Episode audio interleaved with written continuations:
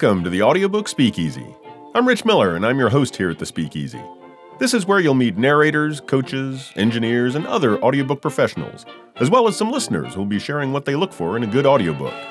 If you're interested in audiobook production, you've come to the right place. So come on in, grab a drink, pull up a chair, and join us for a friendly chat about audiobooks. Joining me tonight in the Speakeasy is the current executive director of the Audiobook Publishers Association, Michele Cobb. Thanks for joining me in the Speakeasy tonight. Thanks, Rich. It's good to be here. I'm so glad you can make it. Uh, Michele and I just met at the uh, Audiobook Publishers Association conference, otherwise known as APAC, a term which I'm sure you'll hear many times tonight. And I'm so glad that you could make it into the Speakeasy so soon after APAC. Well, it's uh, nice to be sitting in one place and not standing in one place, which I did a lot of last week. I'm sure you did. Although standing in one place, I don't know. Every time I saw you, you were moving.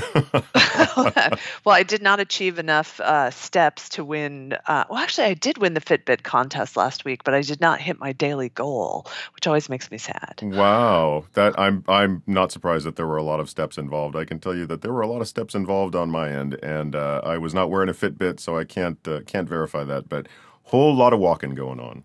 Yes. so, what are you drinking tonight, Michele?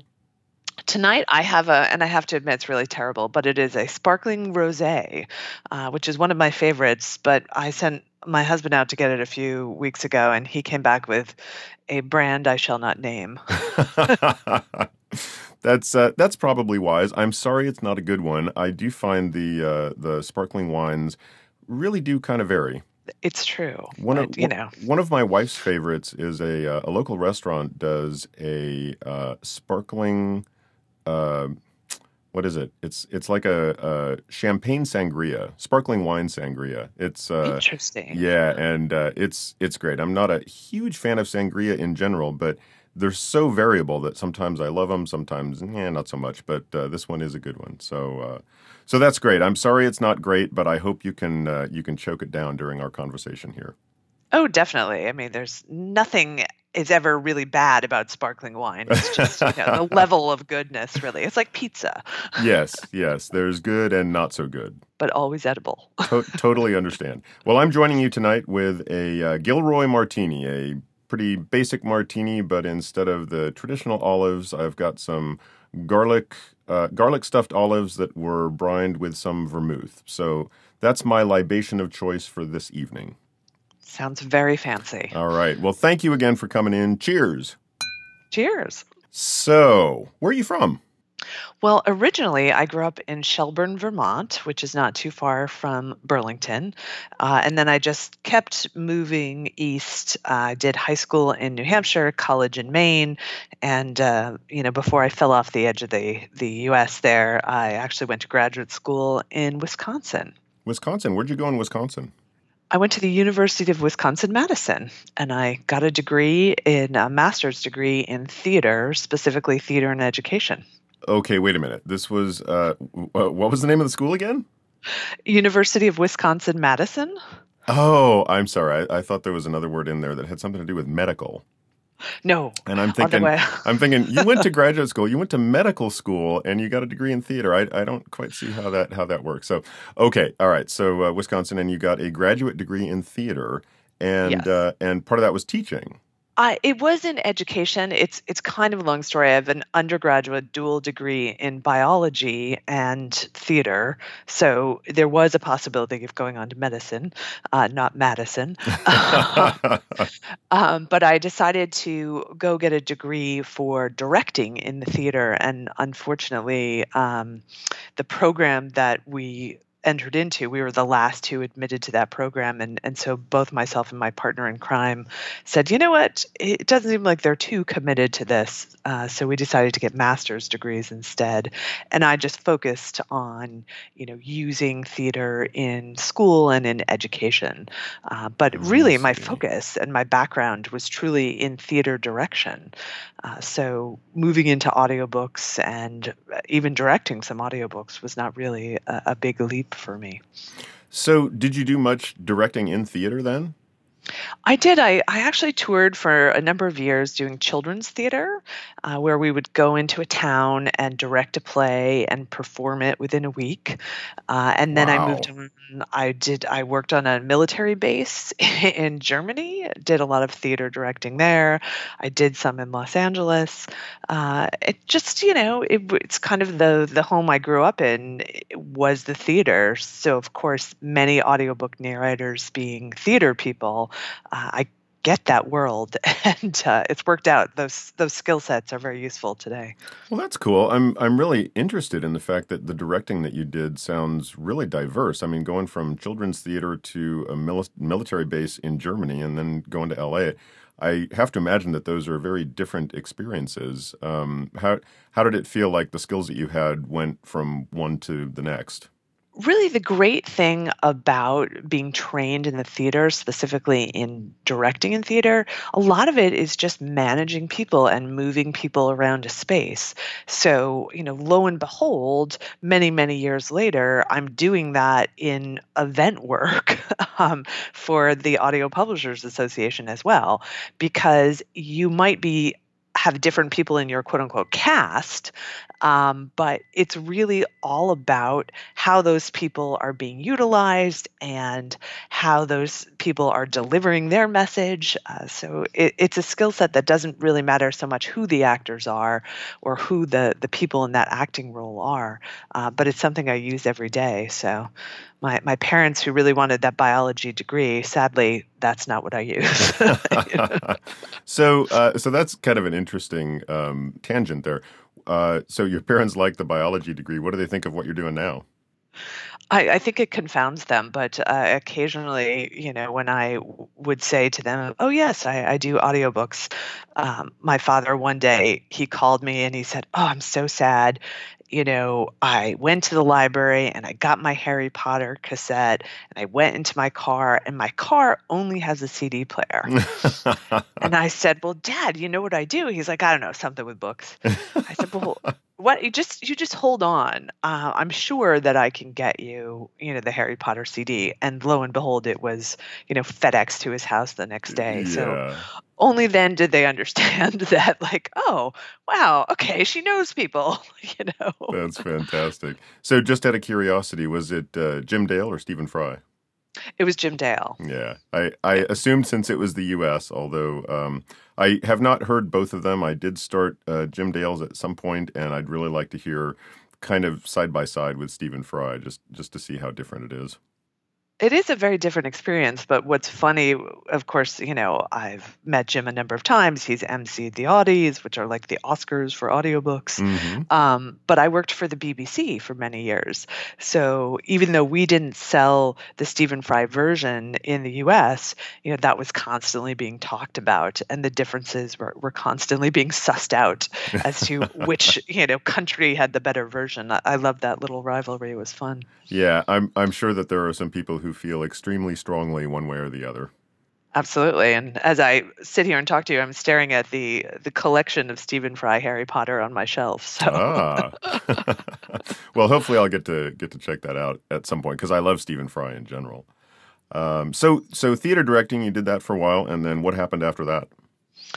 Well, when I was in Los Angeles, and uh, you know, it's kind of a funny story. I was sharing a car, one car with my husband, and he worked uh, near Venice, California.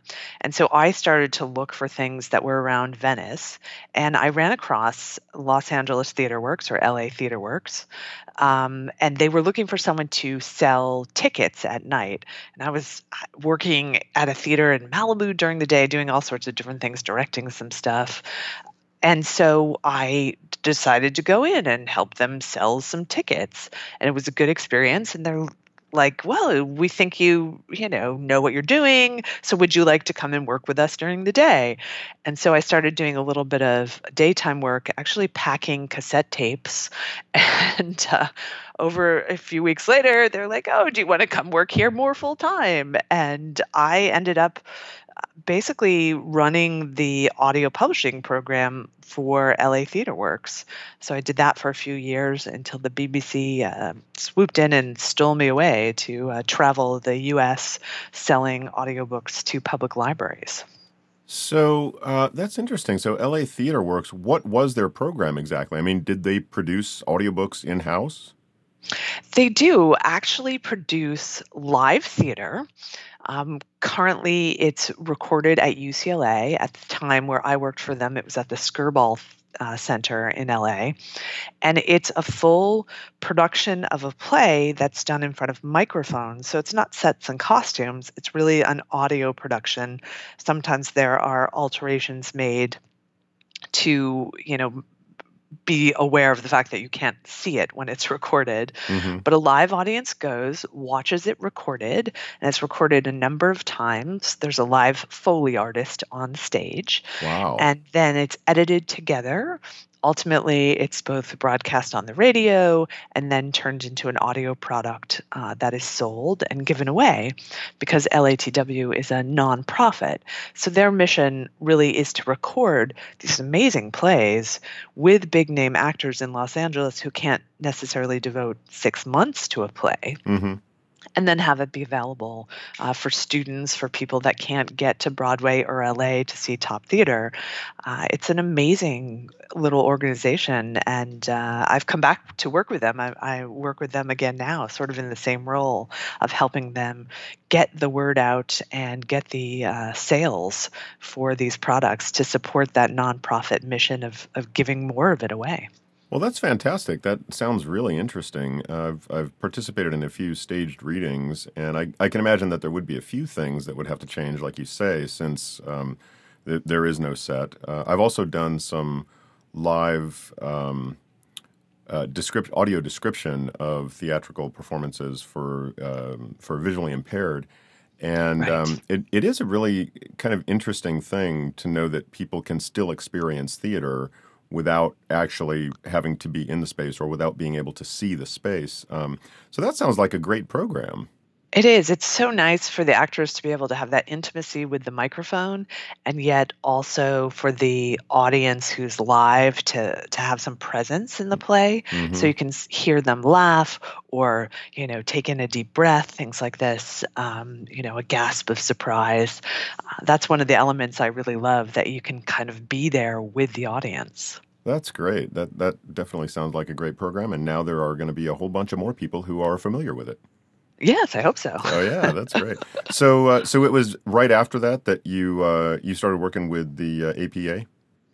Actually, no. While I was at LA Theater Works, I started as a volunteer with the uh, APA. They asked me to help plan a small event, the the Book Expo Tea, and ultimately, I think I did a good enough job that people just kept saying, "Hey, would you also do this? Would you also do this?"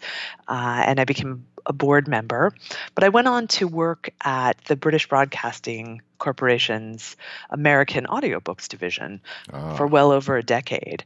And during that time, I was president of the association, another volunteer position. I planned the conference, I planned the award ceremonies. So I have a long history with the board, uh, well over, gosh, coming up on 20 years now of participating with the board. And at some point, as we've made some changes in the management of the association, we used to work with a management company that would provide an executive director, not someone from the industry, uh. and you know finances all of that. Uh, and eventually, we split those a few years ago into a management company and a, a place for an industry-focused executive director at that time, the board said, Would you consider applying? And it was a very funny process for me because I went out and recruited a bunch of people to apply for the executive director position. Uh, but when I really took a look at what they were asking the position to do and my experience with the association, I thought, well, so much of this is what I've been doing as volunteer president. So, sure, um, yeah. Um, maybe I should apply. And uh, it was a long process, but they, they did eventually uh, bring me into the fold as the industry person, as part of the management team. And then about a year and a half ago, we split from our old management company and we decided instead of having a formal management company we would go to you know a set of part-time people who worked well together and we partnered with Joanna Lasquez, who had been our executive director at one of these management companies uh, many years ago, and we we all sort of pined for her.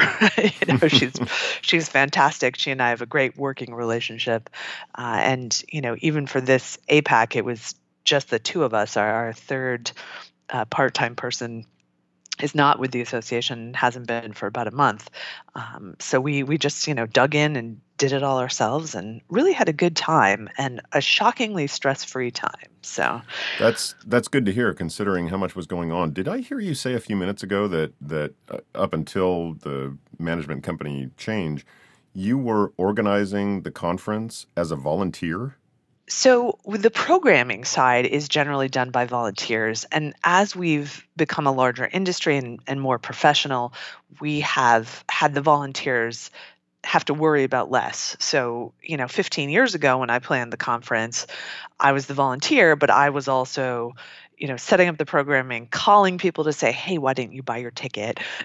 You know all of these things. Um, and the volunteers really have a much more strategic and programming role than they did 15 years ago. Uh, but i did chair the conference a, a few times way back when. So it's nice now being part of the management team to say, okay, here are all the things that we did that we didn't like. Uh, let's do the things that we did like, and let's try to improve the flow of the day, improve the you know the programming with the help of the volunteers, and just really solidify things so that it can be as valuable for as many people as possible. Sure, yeah, that makes a lot of sense. I just uh, cannot believe that a conference like the one I just attended could have been organized by a volunteer. So I imagine that 10, 15 years ago, the conference was substantially smaller than it is now. It was, and we did we did work with a management company. Um, it just was a much, it was you know I think the first conference I attended maybe had 125 people, uh, and at this one we had 575. So um, it's a different scale these days. Yeah, no doubt. So, uh, so what all do you do at the APA besides, you know, playing a huge part at this point in uh, in the conference? Well, the association itself focuses on education of its members, research, uh, networking opportunities, and then the events, the conference, and the awards. And my role is very much to focus on the strategic mission of the board. You know they're making decisions like here's what we want uh, to make sure happens this year. It could be a marketing campaign. It could be extra research. Uh, so i work with them to determine what those strategic focuses are and then to achieve them. So this year in particular we've increased our research. We're adding a big marketing campaign. Uh, we're doing a lot of outreach to the press uh, and to conferences that are involved with the book industry to make sure that audiobooks are part of the conversation.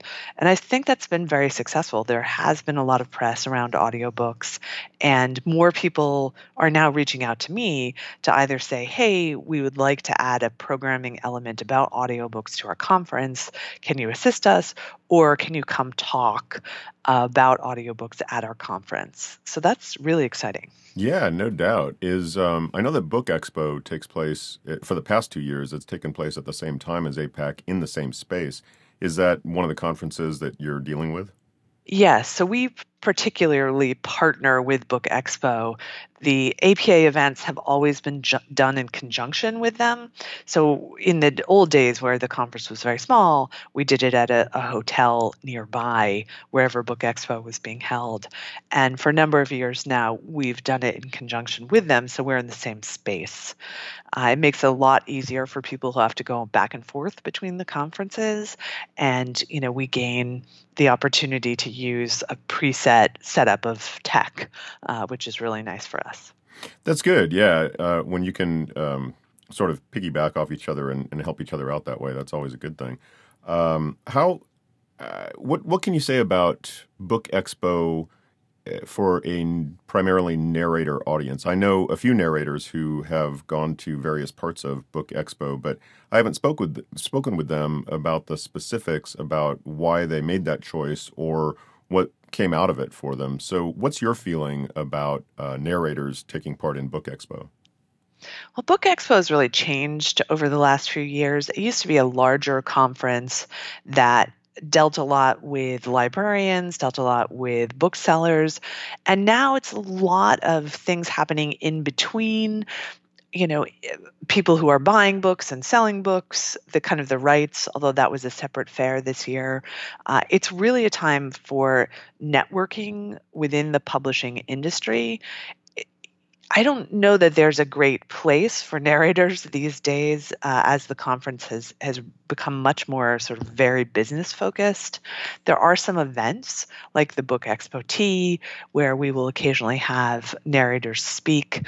Um, but 10 years ago, I think it was a great place to go and sort of see was, what was being published and talk with people and now everybody is just like back to back meetings uh, less time sort of wandering the floor more time uh, sitting down in booths or in back rooms to talk about advertising or what the new title is that's coming out that a, a bookstore or retailer would want to know about. Um, so it's a little bit more narrow focus these days actually. Hmm. okay. So uh, in terms of apac uh, sorry, my voice is still half shot from uh, from last week because of all the events. I'm sure you're well aware of that syndrome. Yes. Uh, uh so, in terms of APAC, how did the planning go? How did it How did it feel as you were leading up to APAC, which I'm sure is a good uh, six to twelve month process? Yeah, it was really, I would say, very smooth this year. Uh, both the production track and the business track, uh, the chairs and their committees were on target with designing what the sessions would be and getting us the written materials, lining up the speakers. It really made our job easy so we could worry about okay, where do we place you know this session? Where do we place that session? And we added a few new things this year. We had a, a, mentor program for new members to the apa which i think was a great success and something that i'd love to be able to expand and, and working with the committee chairs on that. Um, we changed some of the times during the day so speed dating which is when narrators meet with producers and publishers. Was first thing in the morning it was kind of a protected in terms of sound. So we kind of kept people away from that space uh, to really allow the intimacy and the interaction to be stronger. And we've worked for the last couple years on making director diagnostics, which is those moments when publishers and senior narrators and producers can sit down with someone and direct them on a piece for 15 minutes. Um, that's a really nice session. And it was something that was always, you know, 20 or 30 people would uh, get to participate. And we found a new way to expand those numbers. So we had over 100 people getting a director diagnostic session this year, and wow, that was that's the, great. I didn't realize it had expanded that much. That's fantastic. Yes, and and Robin Eller and Laura Jennings did a, an amazing job, kind of pairing everyone together. Uh, so I'm I'm very proud with uh, how they brought that session about this year. That's great, and I agree. I think that that is a, a great session. I was uh, fortunate enough to be in that last year with Kat Lambrix, and it was um, it was great. It it wasn't just the fact that I'm getting great direction from somebody who's been in this industry for a long time and knows what they're doing. We just had a great conversation too. And that's something that I think is this conference is really good for is to just meeting people and just talking to people because they're people and you're a person. And it it was just really a nice thing. Yeah, I think that that thing about us all being people cannot be said enough. Mm-hmm. There's long been this, you know, oh, you go to APAC and you're going to get these jobs and it'll happen tomorrow. Or if I didn't get cast in something the next day, I'm, you know, I'm thrown into a, a tizzy. And it's really not about that. It's very much about building relationships so that six months down the line, when the right job for you comes up, you are thought of. Mm-hmm. And I saw a lot of great posts this year before APAC reminding people that as a freelance narrator, you are a business. So, not only should you conduct yourself as a business, but you should remember that the producers and the publishers are there as businesses as well, and they have their agendas. So, to be mindful of that in your interactions and to remember that you know nobody wants someone's resume kind of blurted out and and you know thrown up on them 50 times that day right what they want to do is learn about who people are have genuine conversations so that it can help with their long-term casting process Sure. Yeah, I, I saw a lot of those posts as well, and I thought that there was a lot. Just having only been once before, and I know that there are people who have been, you know, dozen times, but um, having been only once before, I thought there was a lot of good information that made a lot of sense to me, having been there once before yeah, I, I, was very impressed by the community at large and how they're dealing with the changes of, of, us being a rather small industry into becoming a much bigger and more prominent industry. And that really speaks to everyone who's involved teaching each other what those changes mean and helping each other through the process as we become bigger and better. Right, right. Yeah, no, it's an amazing community. And I heard that more than once uh, last week. Just people being just so happy about being there and people welcoming them and uh, finding you know great information. That's good. I, I like to hear they're happy, and hopefully they will uh, take the time to fill out those surveys and and tell us what they enjoyed. Yeah, definitely want to get to feedback here in a minute. But uh, before that, so you planned for it. Planning went well. Uh, now give us a little debrief about how you and everybody at the APA feels like the entire event went um, now that you're past it. Well, it's funny. We we actually met this morning, uh, Joanna and I, and you know we did a sample schedule for 2019. You know we Already? closed one event, wow. yeah, yeah, because as we're going through the event, we're taking notes. Hey, we needed 15 more minutes here. Hey, we need to make sure that, you know, our logo is on in the rooms where it's supposed to be. It's all those little things mm-hmm. uh, that really help the day flow well. Um, and, you know, part of my list of to dos is to hopefully talk to Book Expo in the next week or two about what their plans are, what their dates are for the upcoming years, and to think about you know what technology they're going to have because that's one of the things I w- would really love to see is us be able to have you know wireless mics and you know a little less kind of older tech and more new tech, mm-hmm. you know, prompters and all of these things that you see in some of these new conference venues. Um, and so we're already, you know, we're thinking about 2019. That's no, great. Good no one's hear. resting on the laurels. You know? So you're thinking ahead. That's good. Um, did did it feel like anything went wrong? You know, I I think it was surprisingly smooth. Um, you know, I think there was just a few. Th- there's really just a few things that we wanted to tweak. Some of the bigger issues that we had last year, we fixed by just moving sessions in the day, making sure speed dating was on its own, having pre-poured beer and wine as opposed to a full bar. It's the little uh, things. It's the little things, yeah. And you know, of course, half of you wants to go. Okay, can we just like basically replicate this for next year? Um, but the other thing that we did was we added over a hundred people to the conference this year, and we have to continue to think about is there a way to add more spots uh, for people that want to attend because our saddest thing is to have to turn anyone away and we we have had to do that the last two years mm-hmm. um, you know it's it's not unlimited space. That's that's the reality of the situation. So right. i tell everyone sign up early. Um, and in general i just think the programming was so strong. Uh, that's the stuff that i really want to hold on to.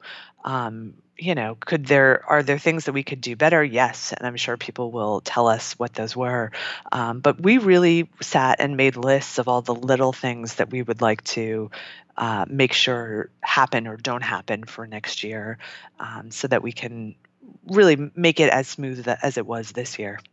Well, that's great. I'm I'm glad to hear that you felt like it went smoothly.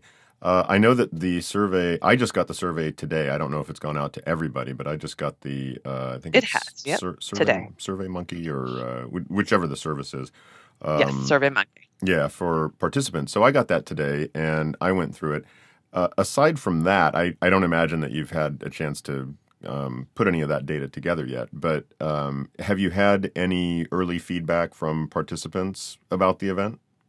Yeah, I would say, you know, I've been extremely gratified. One of the things that I want to make sure that we do is reach out to the volunteers right after the event happens. So I've spent between, you know, really from Friday uh, to today, thanking people. And they've all been really positive about the experience, and they've been providing little tweaks to their sessions that they think would be helpful. Mm-hmm.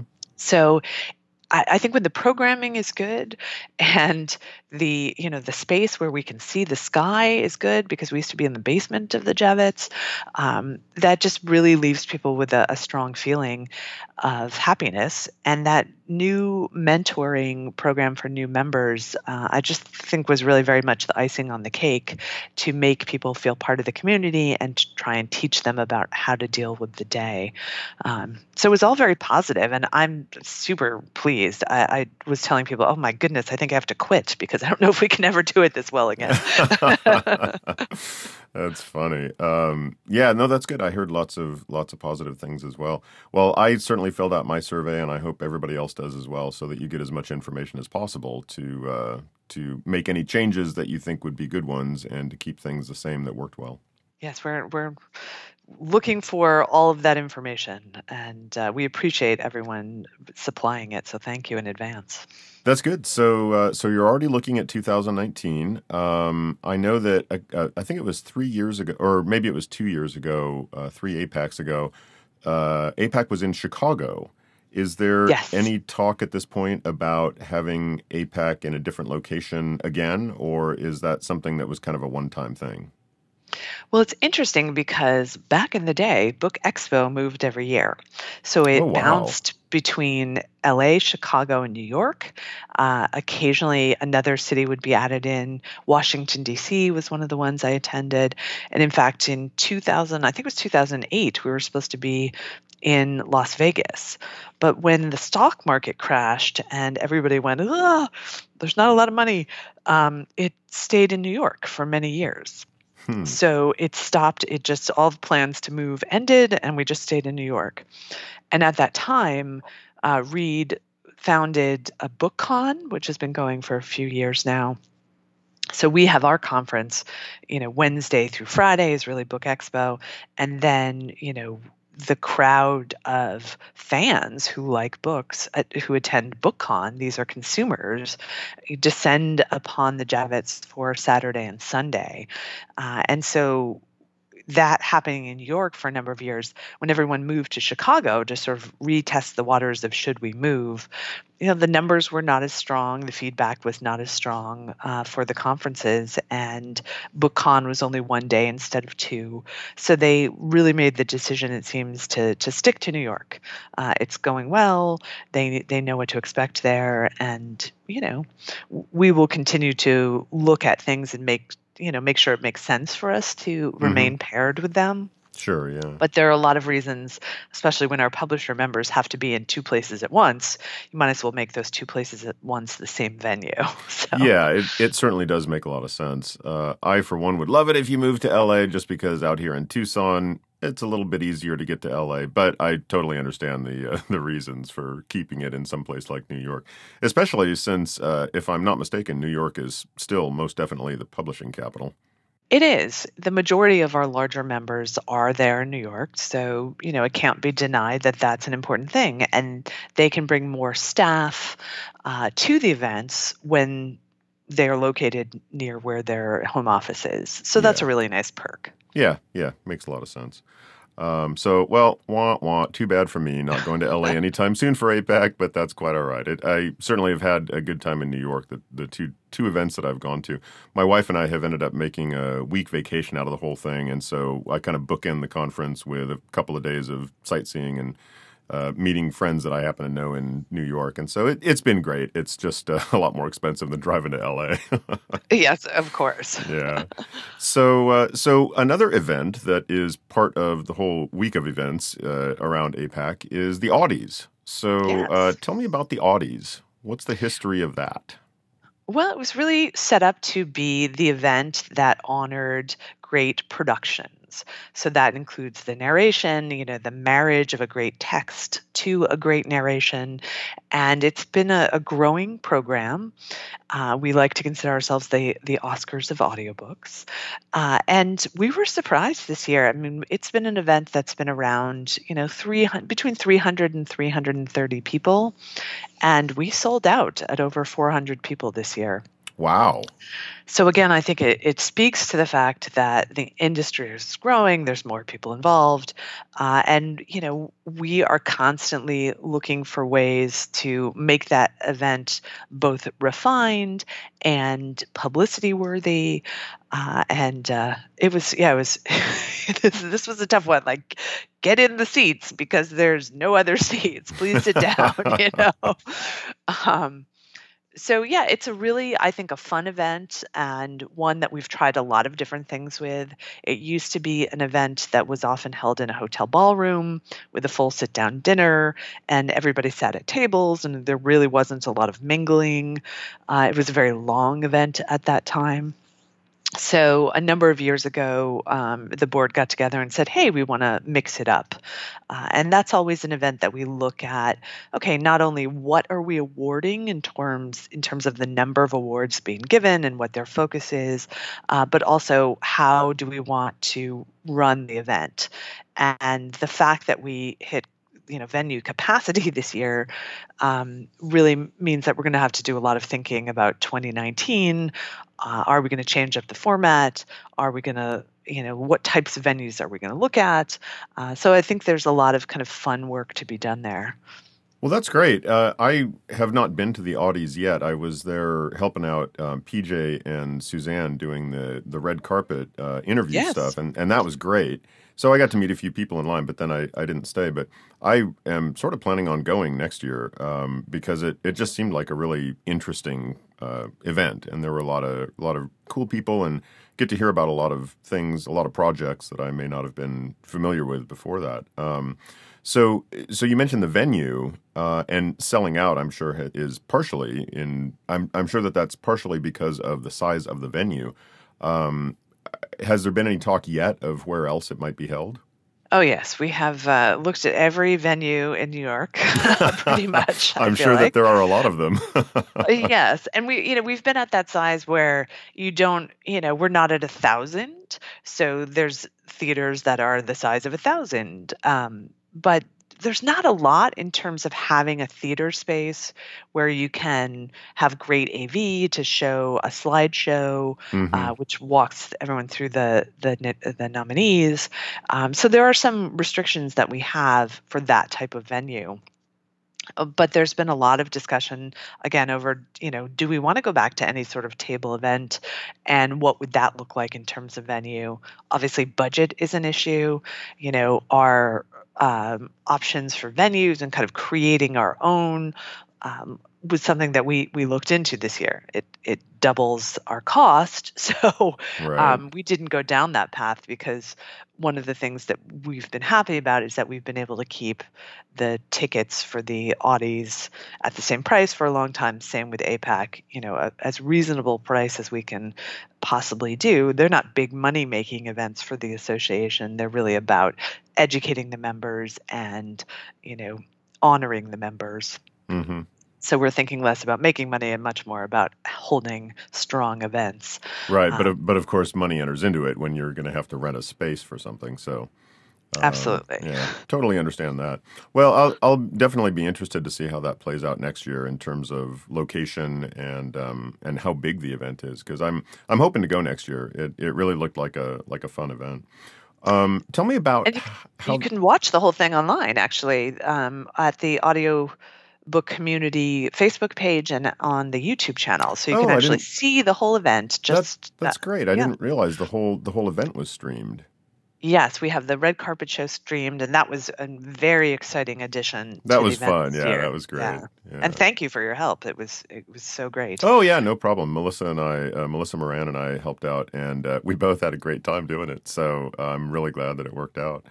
And you both Um, look snazzy too which i really appreciated so Gotta look snazzy for a for an event like that. Um, so uh, so that's great. Tell me about. Well, first of all, is the Audies just an APA thing? I mean, is that something that you partner with people, or is that really just the APA is in charge of the Audies? Period. the apa is in charge of the Audies period Okay, just So just we wanted to make sure I yeah. got that right. Okay, um, so how tell I'm I'm sure that there are some people like myself who are interested in how the whole process works in terms of nominations? Uh, how are nominations made? Who makes nominations? How are winners determined? Uh, who does that d- determination? Um, stuff like that. All good questions. And we actually have on apa.audiopub.org, uh, we've got a kind of a, a guide to the whole process, which I'll talk you through here. Okay, great. So it's the rights holders that submit. So that can be a publisher, it can be an author, and occasionally we will have a narrator submit. They just have to get permission and they have to, you know, prove that they have permission from the rights holder to submit a title. Okay.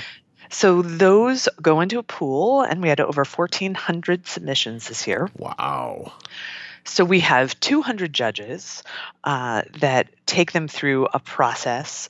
Um, the first step is kind of a, a screening round um, where you don't have to listen to the entire book, but you have to listen to a substantial portion of the book.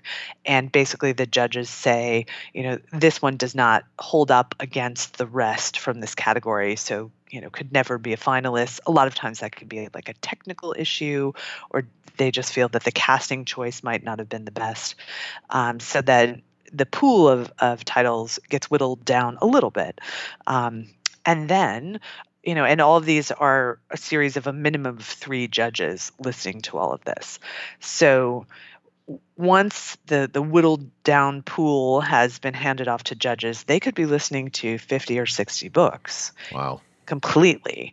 Uh, and generally, it's a minimum of three, sometimes up to five or six judges. They listen to the whole book, they rank the titles, picking their top. I can't remember what it is. I think it's top seven or something like this. Uh, and the, the ones that rise to the top go into the finalist round. Those finalists are set sent to a third set of judges uh, who again listen to them completely and rank them uh, based on what they feel is the you know the the best of each and that's how the winners are determined so if you are winning your title has been listened to by a minimum of 9 judges and it's really quite a rigorous process we involve over 200 judges in the process and we're constantly refreshing those judges and, and looking for new people to participate because obviously it's a huge time commitment and we cannot yeah. thank them enough. yeah, no kidding. If each judge is listening to that many books, and uh, aside from the first round, they really have to listen to the whole book every time, um, that, that's definitely a time commitment. Absolutely. Yeah.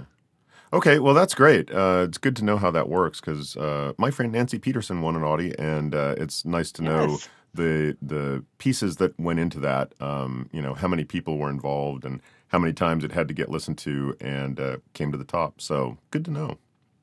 Yeah, the the one difference. I mean, there are some different awards. Design obviously does not take into the account the narration. Marketing does not take into account the narration. Um, an audiobook of the year not only takes into account the production as a whole, but also looks at sales and, and marketing. Ah. Um, and we reevaluate those criteria each year to make sure that it you know fits with the goals of the organization. But when we think about audiobook of the year, in terms of 2018, that was a book that had great production. It also had really strong sales and a really great marketing campaign. So it was kind of the, you know, impacting the industry in many ways. Yeah, yeah, no doubt. I'm sure that there are a lot of things that have to go into uh, into deciding that one. Yes, and that's a juried pool, so people actually get together and like duke it out over which one is the winner. okay, give us the give us the the uh, the dirty details. Was there actually any fighting going on? I never get involved in that. In fact, I don't know who the winners are uh, when I enter the event that night. Oh, wow. Um, I'm finding out when everyone else is. Um, yeah. So I stay out of that be, because I don't want to accidentally, you know, give any information away. No, no tells out on the red carpet. Exactly. No uh, lack of poker face in any way. So yeah. oh, it's know. so good to see you. You won't believe what's going to happen later. Oh, wait. I shouldn't have said that. Exactly. well, that's great. So, uh, so Michele, what do you see for the APA going forward? Well, we are in a really beautiful time for audiobooks. There's so much growth happening in the industry. The number of books being produced each year is growing. The number of revenue of uh, retailers being involved in the space is growing. The number of people recording them is growing. The number of people actually publishing on both a, a small and large scale is growing. So it's a very exciting time to be here.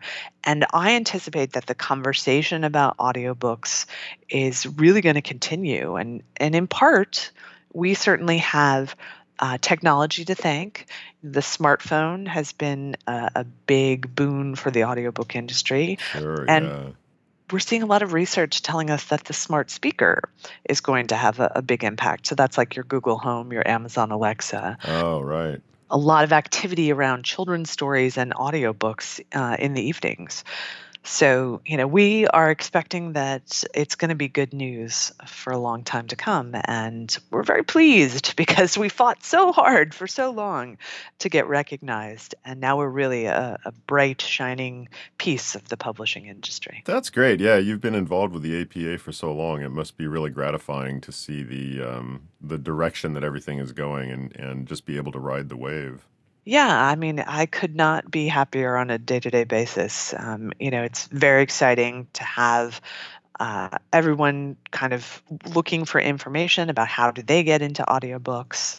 Uh, that's not something I expected 20 years ago when I had to explain that a book on tape was many, many things. It could be a play, it could be poems, you know, it could be an original work. Yeah. Uh, and back today, then, and back then it was definitely on tape.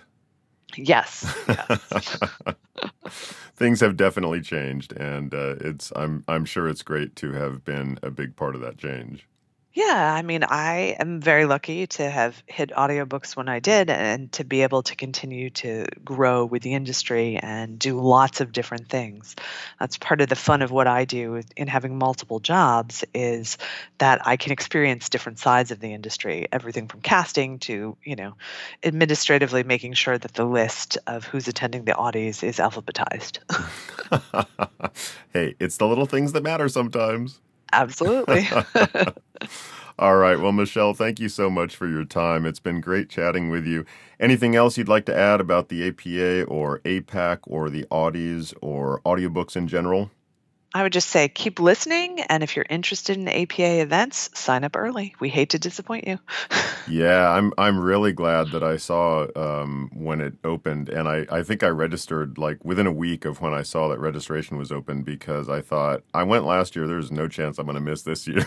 yes. Well, generally January is when we open the events, uh, so look for that coming soon. Um, there are a lot of great events coming up between now and next May, so we we have a social coming up in New York, July 9th, and we have a series of speed dating events for those who didn't make the lottery for speed dating. And it really is very much a lottery. There's hundreds of people applying for 15 spots, so don't be discouraged if mm-hmm. you didn't get one. It doesn't mean that you were terrible, you know. No, that that's great to hear, though. I'm glad that you mentioned that um, that there are more coming up because I know that there was at least one last year but I didn't hear that there were several. So is that a program that you're actively um, uh, increasing? Yes, we made the decision to do four events between uh, 2018 and 2019. So oh, there's one coming up in New York September 26th. There's one coming up December 5th. There will be one in March. And then once we have the, the date for APAC, that'll be the fourth event. Um, and you can already sign up for those uh, for two for both September and December on the website now. Uh, you do need to be uh, an APA member and make sure that your membership is up to date. Uh, that's sort of the big screen out. So it's not just everybody, it is um, focused on our members. Sure, yeah. So both of those are going to be in New York? They are. We're going to because so many of our big publishers are in New York. Um, we're doing four in New York this year, and it is something that we have in the back of our minds to look at doing in some other places. Um, but it, it's really about where the publishers uh, have the most people and are willing to be. Yeah, so. that makes sense. I mean, you, I'm sure that you know, like I said before, I would love it if you had something in LA, but um, with most of the people in, people in LA, it's or, or uh, New York, it's it would be difficult to say we're going to have this event and a whole bunch of narrators are going to be applying, and all of you publishers are going to be expected to fly across the country to do it. So, uh, I, I can certainly understand that. Yeah, we will have a social in Los Angeles uh, in the fall. That the date hasn't been set yet, but when we have our next board meeting in July, we'll be laying all of that out. So, lots to come. Yeah, great. No, I look forward to hearing about that one. Um, well, this is great. So, uh, I don't know if you want people to contact you directly, but if you do, I'd be happy to hear uh, how you would like people to contact you. Sure. My email is really easy. It's mcobb, two B's, like the salad, at uh, audiopub.org. I encourage people to reach out and just understand I might not be as quick to respond in the next few weeks as we are coming off these events. And I, I think I had 200 emails just in my APA email today. wow. So, so uh, you know, um, but yeah, I, I encourage feedback, you know, and the other thing is if you want to get involved in helping with the conference and helping with the awards in helping to sit you know be at the door at a social.